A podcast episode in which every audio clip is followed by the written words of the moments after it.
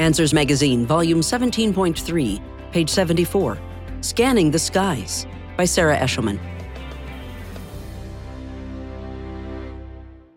My stomach sank to see the unfathomably massive asteroid hurtling toward New York City.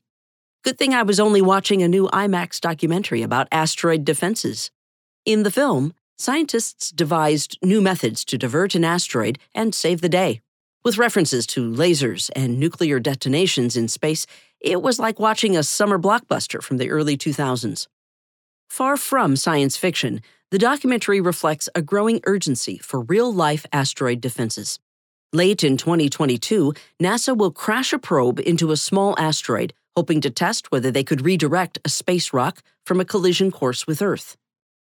A science journal recently proclaimed planetary defense enables humans to wrest some control from the cosmos. I would scan the skies in terror if I thought nature or humans were in command.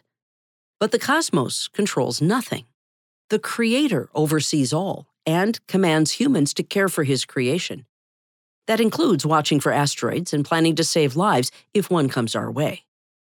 God has cataloged each planet, star, and hunk of rock barreling through space. Because of his great power and mighty strength, not one of them is missing. Isaiah chapter 40, verse 26 in the NIV.